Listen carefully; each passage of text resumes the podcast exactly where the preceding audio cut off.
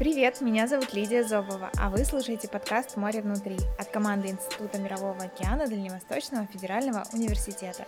Вместе с интересными людьми, изучающими океан и его обитателей, мы расскажем вам об особой романтике морских экспедиций, увлекательной науке и любви к морю, которая меняет людей и их жизнь.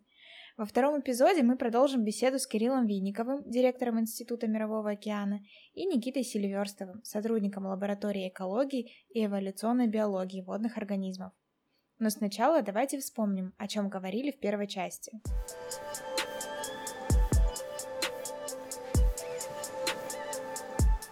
А когда вот я приехал на Гавайский университет, то там я изучал тех рыбок, которые умеют лазить по скалам.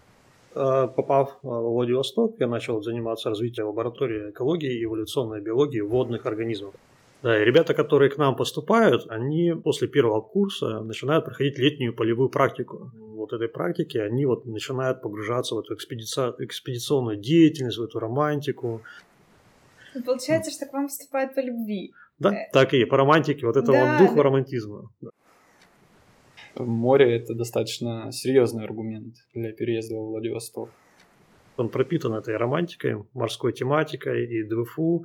В этом отношении довольно уникальный университет а, среди российских вузов тем, что он предоставляет а, возможность полностью окунуться а, вот в науку, связанную именно с морем.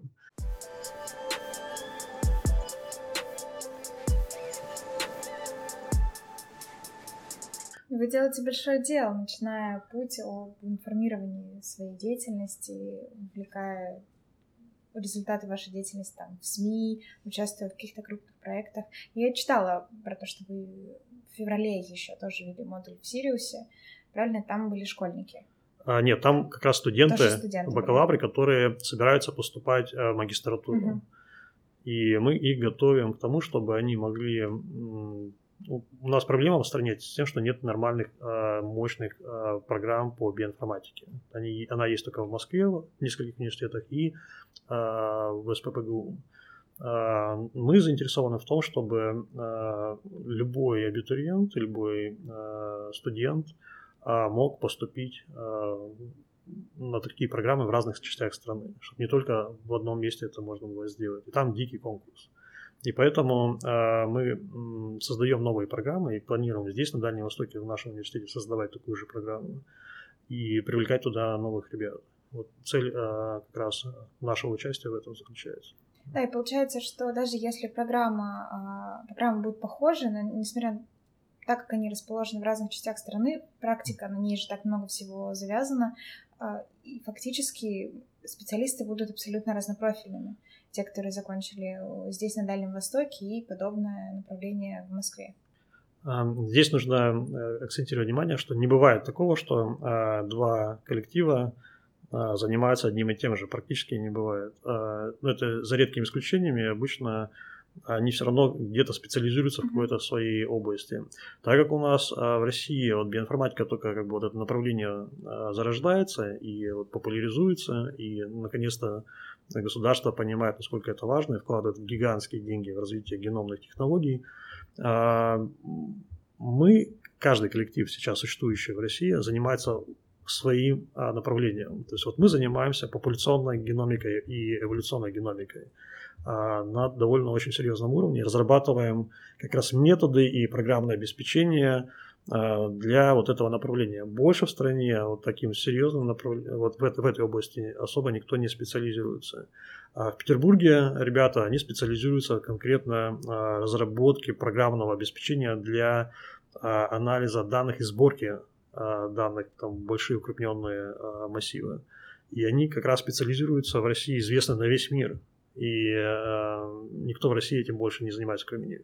В Москве ребята из МГУ занимаются протомикой и э, структурной э, биоинформатикой. Uh-huh. Вот э, мы все как бы занимаемся биоинформатикой, но каждый вот специалист уникальный в своей области, поэтому мы друг друга дополняем, никак не конкурируем. Да, вот, я только хотела отметить, что получается, что это не конкуренция вовсе, а это большое развитие науки, которое помогает, наоборот, вместе работать и приходить к каким-то очень значимым результатам и открытиям. Так и есть, так и есть, да. Расскажите про Институт Мирового океана. Каких, какие глобальные задачи мы должны решить? Какие есть цели? А, здесь э, вот в ходе нашего разговора мы в основном а, упоминаем биологию и экологию. Ну, Институт Мирового океана, он а, многопрофильный, и нужно понимать, что океан это не только живые организмы, это также среда океаническая. И у нас есть лаборатории и образовательные подразделения, кафедры и департаменты, которые а, готовят студентов а, будущих океанологов. Это те, кто изучает изменение климата, связь между а, погодой и, допустим, состоянием среды морской, составом воды, как изменяются в зависимости от географического расположения параметры воды, как происходит изменение климата, как оно влияет на состояние экосистем. Также сегодня мы, мы пришли к тому, что наземные ресурсы постепенно истощаются. И есть целое направление, а, которое а, посвящено тому, чтобы а, искать подземные, подводные залежи каких-то ценных металлов и так далее. Называется геолога, подводная геологоразведка. Сразу же возникает вопрос, как это сделать. Поэтому у нас отдельное целое направление, отдельный департамент, который занимается морскими технологиями и э, разработкой подводных роботов, которые э, обслуживают, э, допустим, газопроводы, нефтяные баржи или сами в автономном режиме способны производить поиск, допустим, там, выбросов метана и так далее, вот такого плана направления. А также, изучая организмы морские, мы находим а, подтверждение тому, что благодаря очень длительной эволюции, а именно в, там, глубоководных районах или в каких-то уникальных а, экологических нишах, наличие у этих организмов особых химических веществ, которых нет на, у организмов на, на поверхности. И есть лаборатория, которая занимается анализом свойств этих веществ и их искусственным синтезом. И некоторые из этих веществ обладают, допустим, а, противоопухолевой активностью и способны лечить рак. И э, таким образом, а, вот мы приходим из мирового океана в медицину. Угу. Это называется морские би- биотехнологии. И все эти лаборатории, они в Институте мирового океана? Ну, а частично они э, и в Институте Мирового океана. Частично мы с ними сотрудничаем, с, а, например, с лабораториями, а, которые находятся в институтах Дальневосточного отделения Российской Академии Наук. И наши студенты там проходят производственную практику и потом остаются там работать. И поэтому наш институт он неразрывно связан со многими институтами Российской Академии Наук как по научным направлениям, так и по образовательным программам. То есть многие ученые к нам приходят преподавать вести какие-то уникальные курсы и являются работодателями будущими а, для наших студентов и сами крайне заинтересованы в том, чтобы мы готовили специалистов а, самого высокого профиля и готовы в этом активно помогать. И более того, а, нужно также учитывать, что эти институты организуют различные экспедиции. То есть университет это одна организация, институтов может быть много, и каждый специализируется в своей области, и кто-то занимается геологией подводной, кто-то едет в экспедицию в Австралию, кто-то едет в экспедицию в Арктику, и, соответственно, наши студенты благодаря взаимодействию и сотрудничеству с институтами имеют возможность участвовать в этих экспедициях. Ну, это очень здорово. Я, правда, не... Ну, вот сейчас сложно представить, где еще есть столько возможностей действительно получить знания на практике и понять, что действительно это твое, а еще попробовать разное, разные направления и выбрать ту нишу, узкую специализацию. Здесь тоже нужно отметить, что а, мы не только занимаемся романтикой и какими-то такими творческими направлениями, которые кажутся вообще очень далеки от реальной жизни. А, наши знания и наши умения, они очень часто пригождаются на практике. В частности, очень а, легко найти пример. А, мы помним, что в октябре прошлого года на Камчатке произошла массовая, произошла массовая гибель животных прибрежных районов. И именно наш коллектив да, очень активно. очень активно внедрился, собирал пробы, а потом рассылал их по всей стране. Мы сами участвовали в анализе этих проб, и это помогло кстати, довольно так вот сильно распиарить наш институт, потому что про нас сразу же все узнали. Вот, поэтому и мы нашли ответ, почему это произошло. тоже во взаимодействии с разными лабораториями и институтами. И мне кажется, что вот в этом направлении тоже активно могут э, участвовать студенты. То есть у нас в команде был один студент, который как раз исследовал э, морскую среду на антропогенное загрязнение, искал там тяжелые металлы. И э, после этого э, приехал очень одухотворенный. Вообще все приехали. Еще бы. Да, у нас даже фотограф, который с нами был, он сказал, что теперь он готов с нами во все экспедиции ездить и э, сопровождать и стать морским биологом. Да, знаем мы этого фотографа. Да. Ну, правда, очень круто чувствовать свою причастность к такому большому важному делу. Это здорово.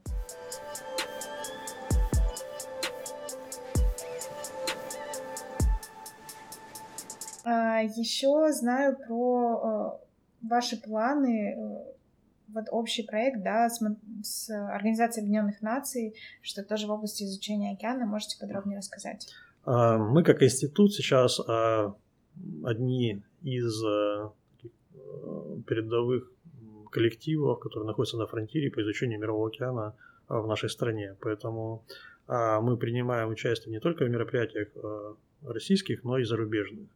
И в данный момент, в 2021 году, стартовала так называемая декада по изучению Мирового океана под эгидой Организации Объединенных Наций. И э, мы предложили несколько э, мероприятий в рамках вот этой вот декады. Они будут проходить на базе Дальневосточного федерального университета, в том числе во время МВФ. А, и мы принимаем участие в мероприятиях, которые организуют другие страны и непосредственно сама Организация Объединенных Наций. Угу. Вот у, у нас еще есть вопрос про связку наука и бизнес. Угу. Как это планирует развиваться в Институте Мирового океана? Может быть, будет подключать каких-то своих партнеров э, для внедрения разработок и так далее? Как это вообще может быть? Ну, как я уже сказал, что мы занимаемся не только а, фундаментальной наукой, и в том числе мы очень заинтересованы в том, чтобы а, наши разработки имели какой-то прикладной аспект.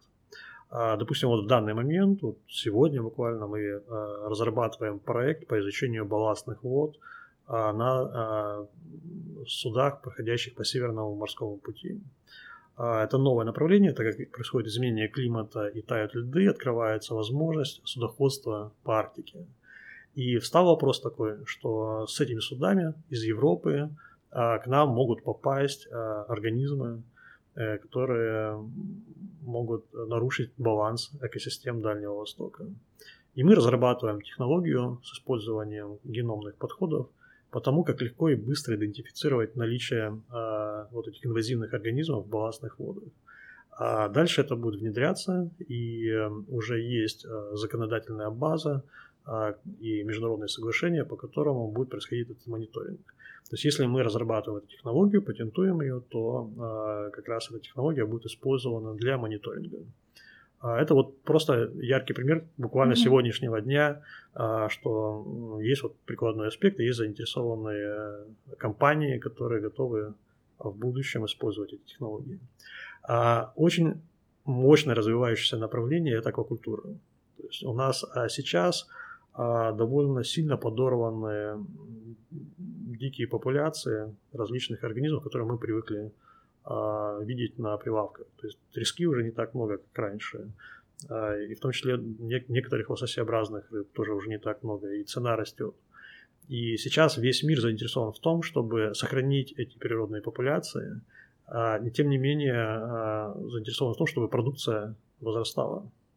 То есть вот такая, как бы, казалось бы, нерешаемая загадка, но как раз технологии аквакультуры, которыми мы в том числе занимаемся и планируем активно развивать, позволяют э, создавать искусственные стада, э, контролировать их рост, качество, э, которое будет очень важно потребителю, и сохранять одновременно дикие популяции, потому что мы перестаем их вылавливать. Искусственные стада это что-то вроде э, морских огородов? Да, это или прибрежные объекты марикультуры, когда мы выращиваем мидию или гребешок вот, на специальных а, прибрежных садках, или а, мы можем выращивать а, рыб, а, высаживая молоть в так называемые садки, Это большие такие ставные сети, Мгм. какие-то типа ячи, а, в которых живут там тысячи-тысячи особей, доращиваются до определенного размера, и они не попадают в открытый океан, они вот в этом замкнутом пространстве растут, и затем они идут на производство. Вот. И тем самым как бы мы не а, наносим ущерб природе, не наносим ущерб природным а, популяциям этих же самых рыб. Вот. А наша, конкретно наша лаборатория, у нас есть несколько специалистов, которые занимаются темой а, по изучению генов, которые обеспечивают быстрый рост этих рыб. То есть, а, если мы научимся контролировать это, а, то, допустим, та рыба, которая до товарного размера вырастала раньше за 4 года, сейчас а, возможно ускорить ее рост за 2 года. Ну, это вот я как бы такой абстрактный пример привожу. Но, а, опять же, это прикладной аспект. И я уже упомянул, что у нас целый коллектив большой, а, активно развивающийся, это морская робототехника. Там в основном прикладные задачи. Это создание робототехнических средств автономных или телеуправляемых, которые решают конкретные задачи. И у, у каждой задачи есть конкретный а, бизнес-партнер, который готов инвестировать в развитие а, этого направления и затем а, купить эту технологию или купить непосредственно а, продукт а, деятельности этого коллектива. То есть в университет прям заходят а, конкретные задачи от партнеров Так и есть, да. То есть на есть, разработку. да, есть, есть конкретные партнеры с конкретными задачами, которые заинтересованы в том, чтобы а, научный коллектив разработал технологию и потом передал а, ее этой компании. То есть она как бы становится его правообладателем и, соответственно, способна а, использовать эту технологию в своих целях и иметь какие-то преимущества по сравнению с другими, а, ну, со своими конкурентами. А, Еще интересно, что а, также наши бизнес-партнеры заинтересованы в том, чтобы мы готовили уникальных специалистов, потому что, а, опять же, я повторюсь, что ДВФУ имеет уникальную возможность на практике подготовить такого специалиста, который обладает навыками, допустим, подводной робототехники или там, глубинных исследований для геологоразведки. Я- здесь он как раз с институтами ДУРАН проходит такую практику и получает такие компетенции, которые больше в стране нигде не получают. И компании к нам обращаются именно с целью подготовки специалистов, которые бы потом были трудоустроены а, у них на высокие зарплаты. Обычно это нефтедобывающие компании или газодобывающие компании, которые готовы а, вкладываться в то, чтобы у них появилась команда с какими-то компетенциями мирового уровня. Вот. И они тоже готовы инвестировать а, не только в технологии, вот, но в создание таких специалистов. Звучит очень привлекательно. а, В том плане, что студенты понимают, что их исследования найдут свое применение и достаточно быстро, что им не нужно ходить доказывать, что это важно. Наверняка есть и такие области, в которых придется походить и сказать, что я вот это придумала, это направление там прорывное. Это будет чуть сложнее, но тоже есть. И вдвойне приятно работать, когда у тебя есть э, заказ, есть проблема, которую ты решаешь, а не выдумываешь. Вы говорили сегодня про гранты. Я знаю, что есть еще э, стипендиальная поддержка от партнеров.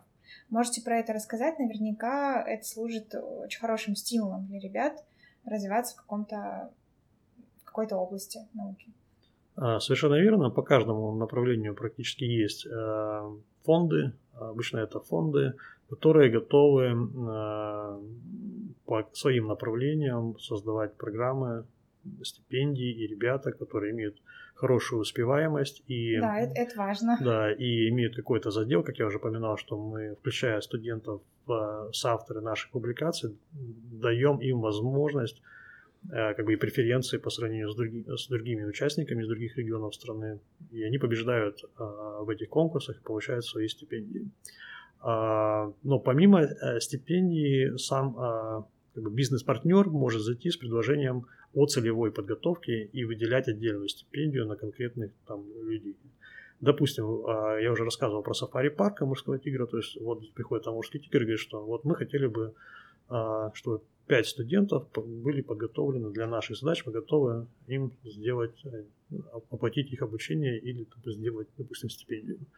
Вот, тем самым а, эти студенты уже ориентированы на конкретную задачу. Во-первых, они понимают, на что и на кого они учатся, не происходит таких вот метаний, и да. у них есть финансовая поддержка со стороны бизнес-партнеров.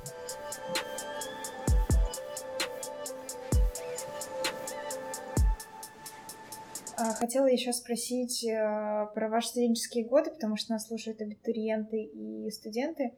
Что э, удается вспомнить? Э, ну, тут, в общем, два варианта есть. Либо какое-то супер важное событие, которое повлияло на вас еще в студенчестве. Второе, какое-то интересное событие. Здесь больше не про важность, а про э, впечатление эмоциональное, что ли. Это может быть посвящение, это может быть, когда вы в первый раз увидели что-то, кого-то, какого-то человека, ну, вот, и так далее. Это вам кого вопросик. Ну, я тогда начну. А, а, у меня было несколько таких а, сильных потрясений. Первое, это непосредственная практика была, то есть вот ты приезжаешь, вот я с Камчатки приехал, со школы, школьник, и через год ты оказываешься в пять недель в диких условиях, совершенно неподготовленным. То есть это 5 недель, 100 человек, которые никто никогда вот в таких условиях не был, все в шоке, стресс, очень много разных мероприятий проводится, учебных и э, там, походы и все остальное. То есть это было просто, ну, вот первый год обучения он казался, еще думаешь, туда ли я поступил, стоит ли поменять. Метание, которое да. всегда А тут ты попадаешь, все, ты как бы уже понимаешь, другого мира для тебя нет, потому что ты все с этими людьми уже породнился и сделал правильный выбор. И, и очень сильное было, сильное было впечатление именно полевая практика. На третьем курсе а, я ушел не в производственную практику, я поехал в экспедицию. И два месяца я плавал по Охотскому морю на судне где ежедневно на палубу высыпались тонны разных организмов, рыб, крабов и так далее. И моя задача была как раз видовое определение и э, оценка размерного состава. Это очень похоже на работу золушки.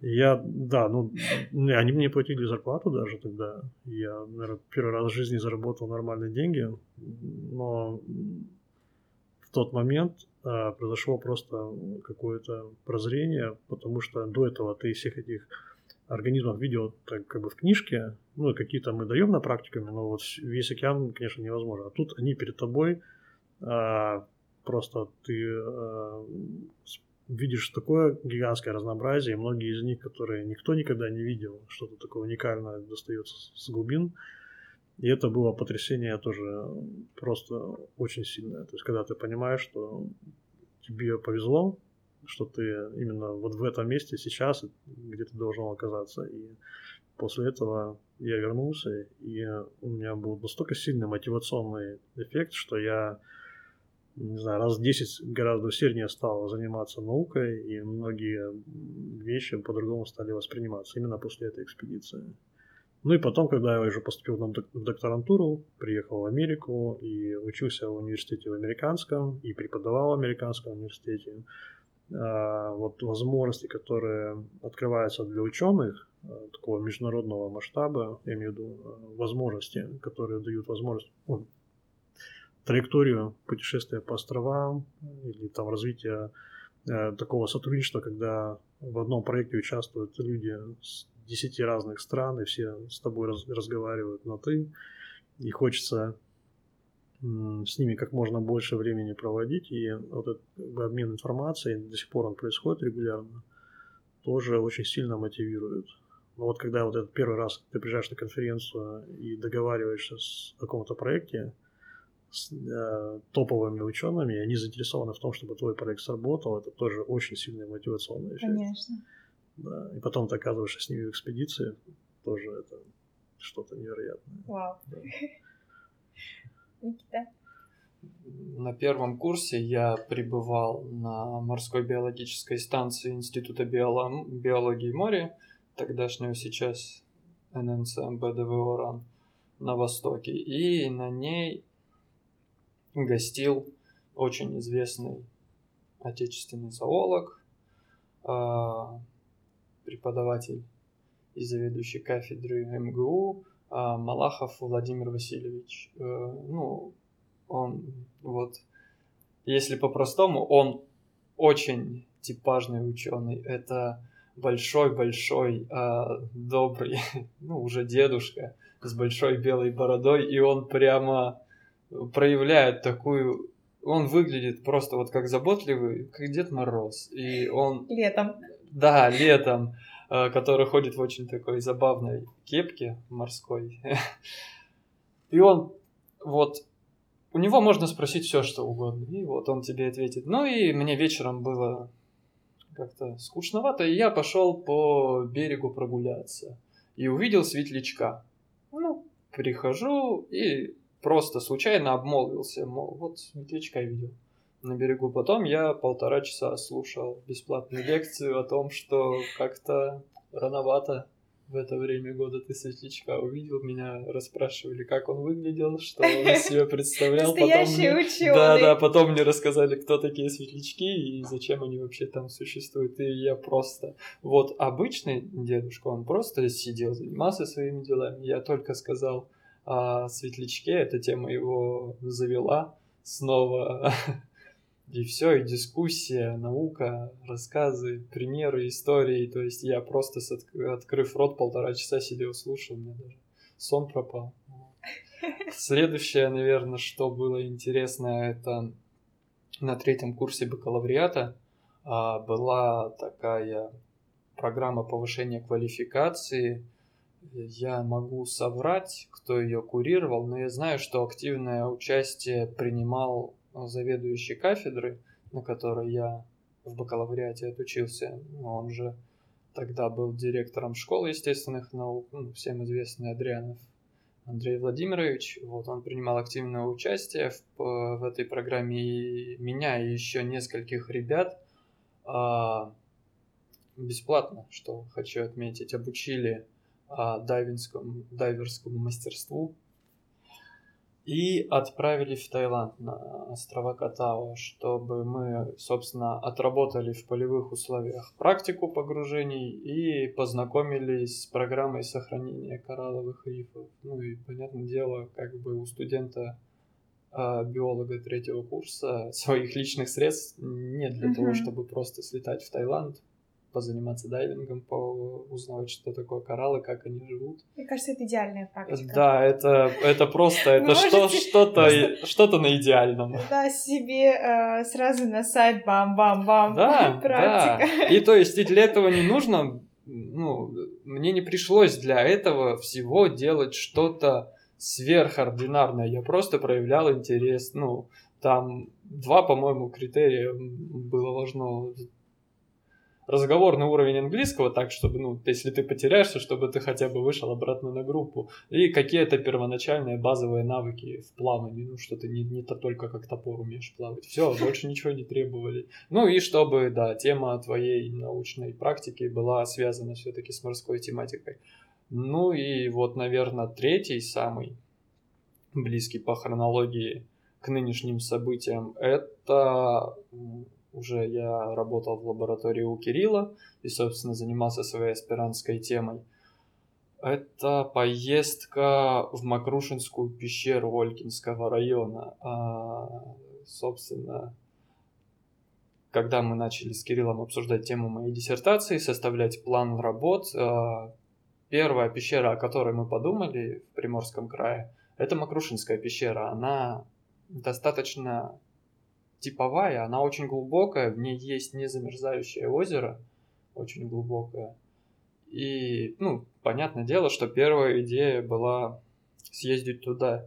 И вот я никогда ранее не занимался ни скалолазанием, ни спелеологией. И я понимаю, что мне нужно по канату спуститься 30 метров в колодец абсолютной темноты. И я вот спускаюсь, а я все ползу, ползу. Ну, то есть спелеология достаточно тяжелая наука. Если у тебя нет а, навыков, как бы ты хорошо физически не был подготовлен, это трудно.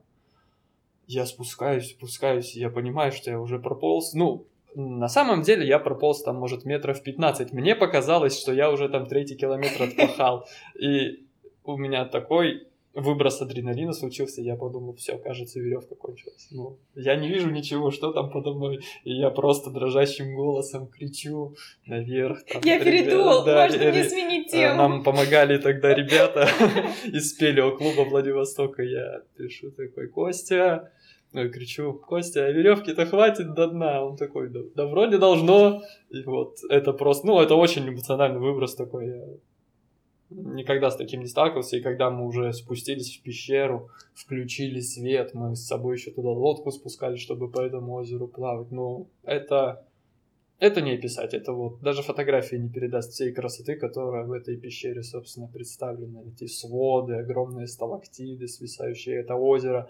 Я даже не понял, когда я уже наступил в это озеро. Настолько вода чистая, что ты не видишь границы суши и воды. Я иду, иду, и я понимаю, что вот у меня уже кроссовок промок, оказывается, я иду по воде.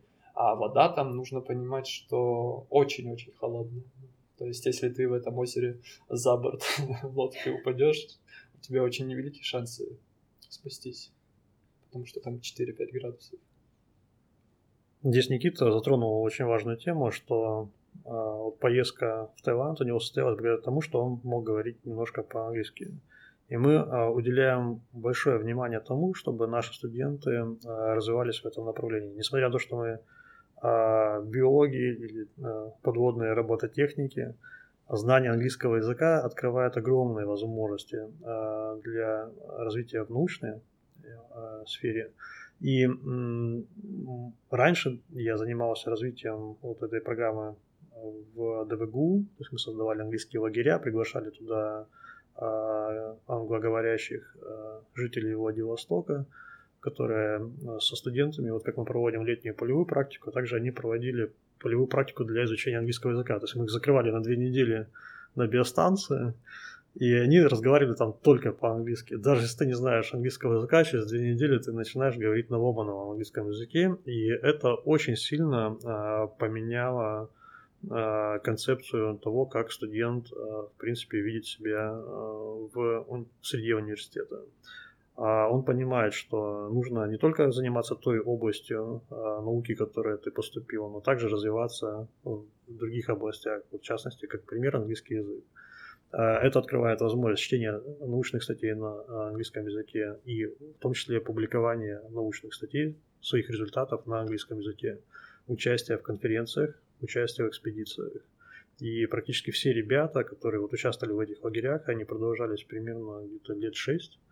А каждый практически из них побывал за границей, а, поучаствовал в разных мероприятиях, где именно потребовался английский язык. То есть это настолько было важно. И сейчас а, в Институте Мирового океана мы также планируем вот развивать это направление, давать ребятам помимо базовых э, курсов английского языка дополнительные возможности для развития вот в этом направлении.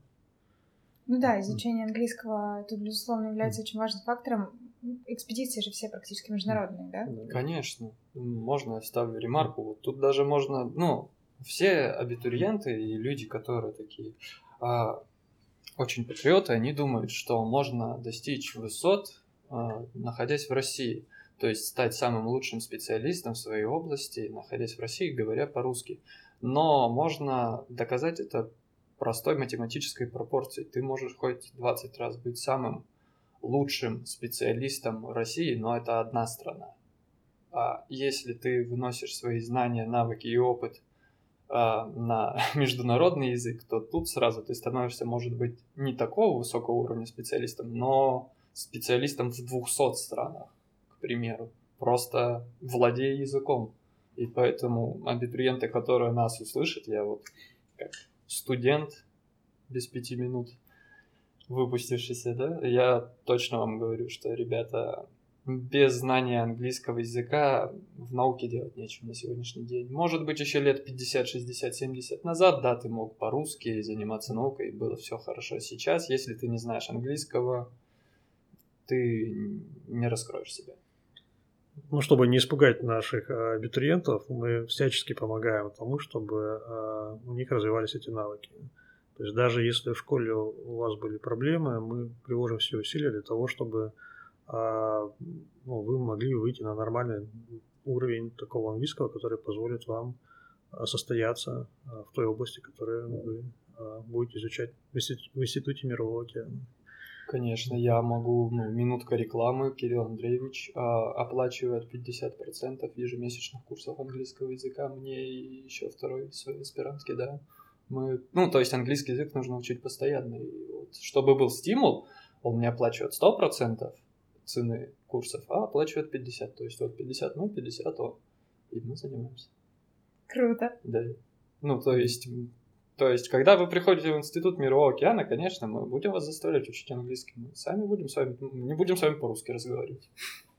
Только по-английски. Но это, это не сложно. Это может показаться, что сложно. Я вот очень плохо говорил на английском, прям отвратительно. Я в школе не интересовался. Я вот был из тех людей, которые, да зачем мне этот английский? Мне и в России хорошо. Но потом я приехал сюда и понял, что, ну, наверное, мало одного языка. Вот. Вот. Или я оказался во французской Полинезии, где никто даже по-английски не говорил. Мне я вернулся потом на Гавайи и поступил. А, у меня было дополнительное образование, а именно французский. Я учил французский. Именно для того, чтобы я мог поехать опять и собирать там рыб. И удачи вам в вашем начинании. Надеюсь, что в ближайшее время про Институт Мирового океана Дальневосточного федерального университета узнают все. А, Будем спасибо. говорить на разных языках. Спасибо. Спасибо вам, вам большое. Ждем вас в Институте Мирового океана. Напоминаем вам, что в Институте Мирового океана представлены четыре программы бакалавриата. Биология, экологическая география и управление пространственным развитием, мехатроника и робототехника, экология и природопользование и шесть программ магистратуры. Узнать подробнее о поступлении и обучении вы можете на сайте Дальневосточного федерального университета.